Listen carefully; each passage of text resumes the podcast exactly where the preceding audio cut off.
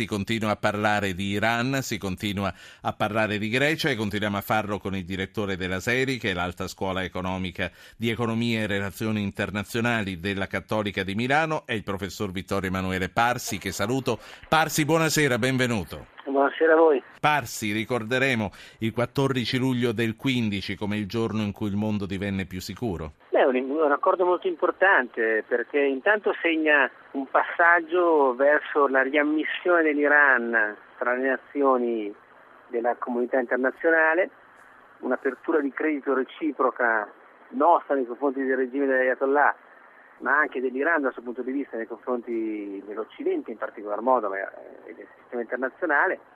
Credo che senza questo accordo, sempre che poi venga, non venga assicurato diciamo così, all'interno dello stesso Iran dalla, dalla guida suprema, eh, senza questo accordo il mondo sarebbe stato sicuramente più insicuro e Medio Oriente per, per certo sarebbe stato più insicuro. Quindi sembra positivo che si sia arrivati a questo. Che cosa hanno portato a casa i vari attori? Mm, per Obama è sicuramente una vittoria che eh, rimarrà nella storia della, della sua presidenza. Eh, L'Iran ha voltato pagina. Rouhani che cosa porta a casa per il suo paese? Un paese di 77 milioni che, di persone che ha passato anni difficili.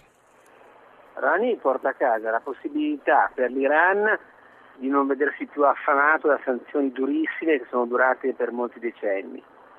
Quindi porta a casa per gli iraniani la possibilità di avere una vita più normale e questo in qualche modo potrebbe anche eh, muovere lentamente diciamo così, verso una evoluzione dall'interno del regime, un cambiamento del regime dall'interno, in maniera più, più, più soft di quello che fu il tentativo eh, della onda verde l'anno precedente all'inizio delle primavere arabe.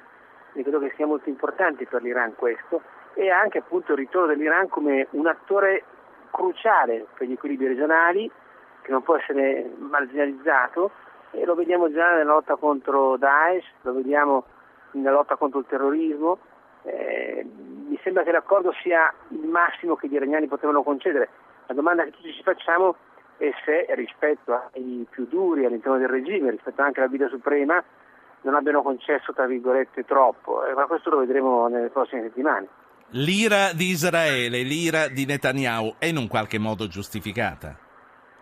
No, ma era ampiamente prevedibile. Eh, la posizione di Israele è quella di essere l'unica sola vittima del terrorismo internazionale nel Medio Oriente e nel mondo e quindi di dipingere l'Iran come il patrono dei terroristi. In realtà sappiamo che sono altri paesi che hanno sostenuto il terrorismo di Daesh e di Al-Qaeda in questi decenni, non certo l'Iran, e sappiamo anche che gli israeliani curano i militanti di Jabhat al-Nusra eh, trasportandoli al di là del confine del Golan nei propri ospedali, per cui francamente l'etichetta di terrorista nel Medio Oriente ognuno appiccica all'altro. E direi che è, è, il momento di smetterla con pensare che qualcuno abbia il, il, la, la, privativa di poter dare il marchio del terrorista. L'Iran sicuramente è un paese che non ha un rapporto di amicizia nei confronti di Israele, la cosa è reciproca mi pare, eh, credo che però fino a prova contraria l'Iran non abbia iniziato nessuna guerra nel Medio Oriente, l'unica guerra in cui è stato coinvolto è stata quella con l'Iraq che l'ha aggredito,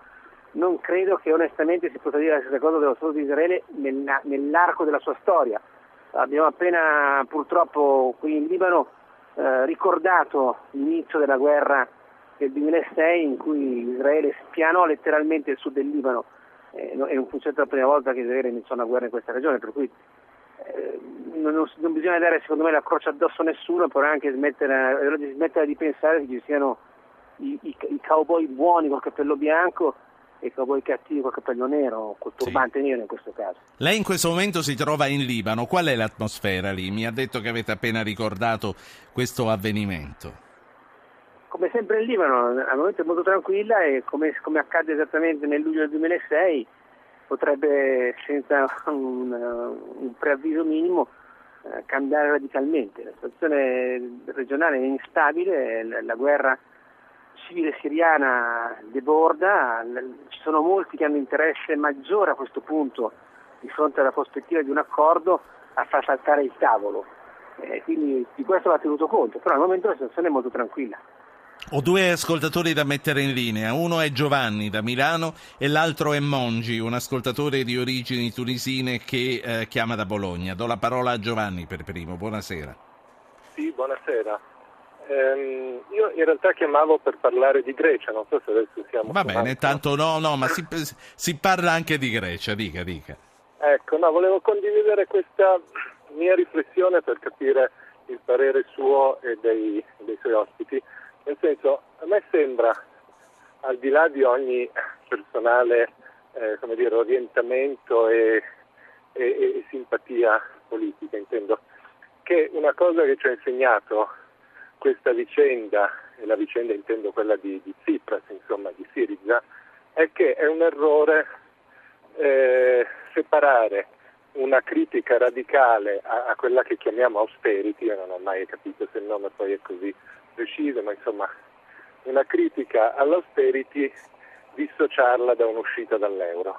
Questo lo dico in prospettiva eh, futura eh, anche di politica interna italiana. Quindi lei dice se critichiamo eh, gli, i sacrifici che ci vengono imposti e allora, che... e allora, lei dice dobbiamo accettare di uscire. Eh, lo dico perché è una cosa che sì, si sì. ripropone dopodomani con i Podemos, che si ripropone dopodomani certo. anche qua in Italia. Quindi voglio dire, io credo che sarebbe un grosso passo avanti dirci almeno questo. Ecco. Va bene, eh, sentiamo che cosa ne pensa il professor Parsi. Prima però facciamo parlare Mongi da Bologna e ricordo a tutti coloro che magari fossero ascoltatori occasionali che per questo non avessero memorizzato sul loro smartphone il nostro numero di telefono 335 699 2949 mandate un messaggio, noi vi richiamiamo. Mongi, eccoci qua. Eh, buonasera dottor Ruggiero. E intanto complimenti per la trasmissione, io l'ascolto sempre mentre tornavo alla, a casa da lavoro. E poi le volevo, volevo chiedere su ospite, ma eh, intanto è una giornata storica oggi questo accordo tra Stati Uniti e Iran e tutto l'Occidente. Volevo sapere ma perché l'Israele ha paura dell'Iran? Va bene. Eh, visto che Israele ha le armi chimiche, non lo so, è tutto qua. Va bene, grazie, grazie, grazie, grazie a lei, professor Parsi. Eh, innanzitutto, in tutto questo, eh, la Mogherini, lei è diventata più simpatica? Ma io ho grande simpatia per la signora Mogherini, ci mancherebbe altro, ma eh, oggi che Lei non aveva mai risparmiato critiche in passato riguardo al ma suo ruolo? Non critico tanto lei, critico il fatto che purtroppo, infatti che è inconsistente il ruolo, ma non la persona, poi la persona più tempo passerà a fare quelle cose, più diventerà esperta, apprezzata e quant'altro. Non è assolutamente un punto di vista, una, una questione personale, anche perché non la conosco personalmente. Allora, tornando a, a, Giovanni che eh, dice, ma insomma, criticare l'austerità alla, che viene imposta mh, mm, chiederebbe anche la coerenza poi di essere disposti ad andarsene. Allora, mettiamola così, eh, si può giudicare quello che è successo in queste 48 ore sulla Grecia in tanti modi, a me sembra un gran, un gran brutto segno per l'Europa, cioè, in, ogni, in, ogni, modo alla fine abbiamo visto un leader greco che probabilmente è stato più pasticcione di quanto ancora sembrasse o forse è stato più condizionato e quant'altro, un accordo che esce in cui la sovranità greca eh, viene ridotta praticamente a quella di un paese latinoamericano eh, della metà del secolo scorso, commissariato dal Fondo Monetario piuttosto che da alcuni paesi europei, in fondo il, nostro ascoltatore non ha tutti i torti, anzi, è ovvio che abbiamo visto che provare a dire eh, va bene, restiamo dentro, però molliamo un po' con l'austerity è una linea che perde. La sì. Merkel e chi la pensa come lei è in grado di battere questa linea.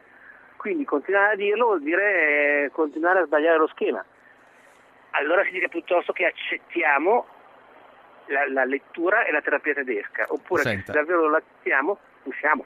Senta, Varoufakis si è tolto di mezzo da solo all'indomani del referendum. Tsipras lo toglieranno di mezzo dalle stanze di Bruxelles? Beh, anche perché ha fatto un errore, cioè, ha, ha, chiesto il parere del popolo, il popolo gli ha dato un parere, lui era forte di questo voto, è andato e ha portato a casa un accordo che è peggiore di quanto potesse portare a casa un mese fa. Per cui qualcosa non ha funzionato, ma credo che qua appunto c'è un ridisegno dei poteri all'interno dell'Europa che è rischiosissimo per la tenuta dell'Unione Europea. Quello che diceva Giovanni era importante per questo, io non so se Giovanni è favorevole o contrario all'euro ed è irrilevante in realtà a questo punto. Punto vero che lui sottolinea è che a questo punto l'Europa va in questo modo e non c'è nessuna possibilità di correggerla dall'interno e questa è una cosa grave perché tante voci si erano levate e poi queste voci però non hanno contato nulla. Sì. Eh, la dimostrazione che la Germania conta e purtroppo conta da sola. Eh, non credo che questo sia un bene per l'Europa e non è un bene neanche per la Germania.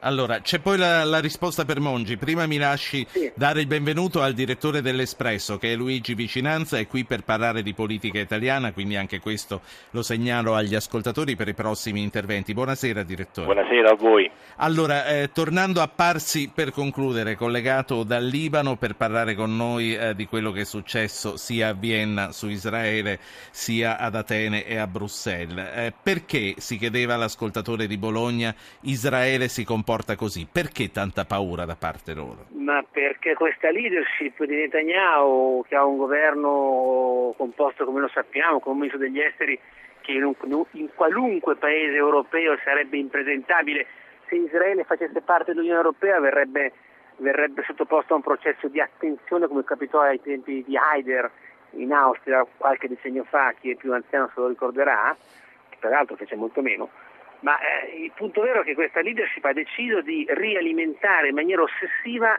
il mito della minaccia esistenziale, cioè che Israele è minacciato nella sua esistenza da un nemico mortale. Eh, questo è un falso storico, ma questo lo dicono gli studiosi accademici israeliani, cioè non è che lo dicono sì. i propagandisti palestinesi iraniani. Israele forse, a parte il 48, quando sia Israele sia i palestinesi hanno corso un rischio esistenziale e qualcuno poi l'ha pagato, i palestinesi, a parte questo forse nel 73 ha avuto per qualche giorno un rischio grave di sopravvivenza, poi non è mai, non è mai stato vero questo. Però Netanyahu ha deciso di, di rialimentare questo mito per poter giustificare una politica sempre più segregazionista nei confronti delle popolazioni arabe e che gli consente in qualche modo sì. una, una, carta bianca. Professore. Guarda che questo fa parte anche il continuare a dire sui media israeliani che il sud del Libano è il paradiso di Hezbollah, cosa che non è vera, ma continuamente si alimenta questa voce con interviste, cose del genere, per preparare l'idea che in fondo Israele non poteva fare altro che difendersi attaccando. Grazie, grazie al professor Vittorio Emanuele Parsi che è direttore dell'Alta Scuola di Economia e Relazioni Internazionali della Cattolica di Milano e editorialista del Sole 24 Ore.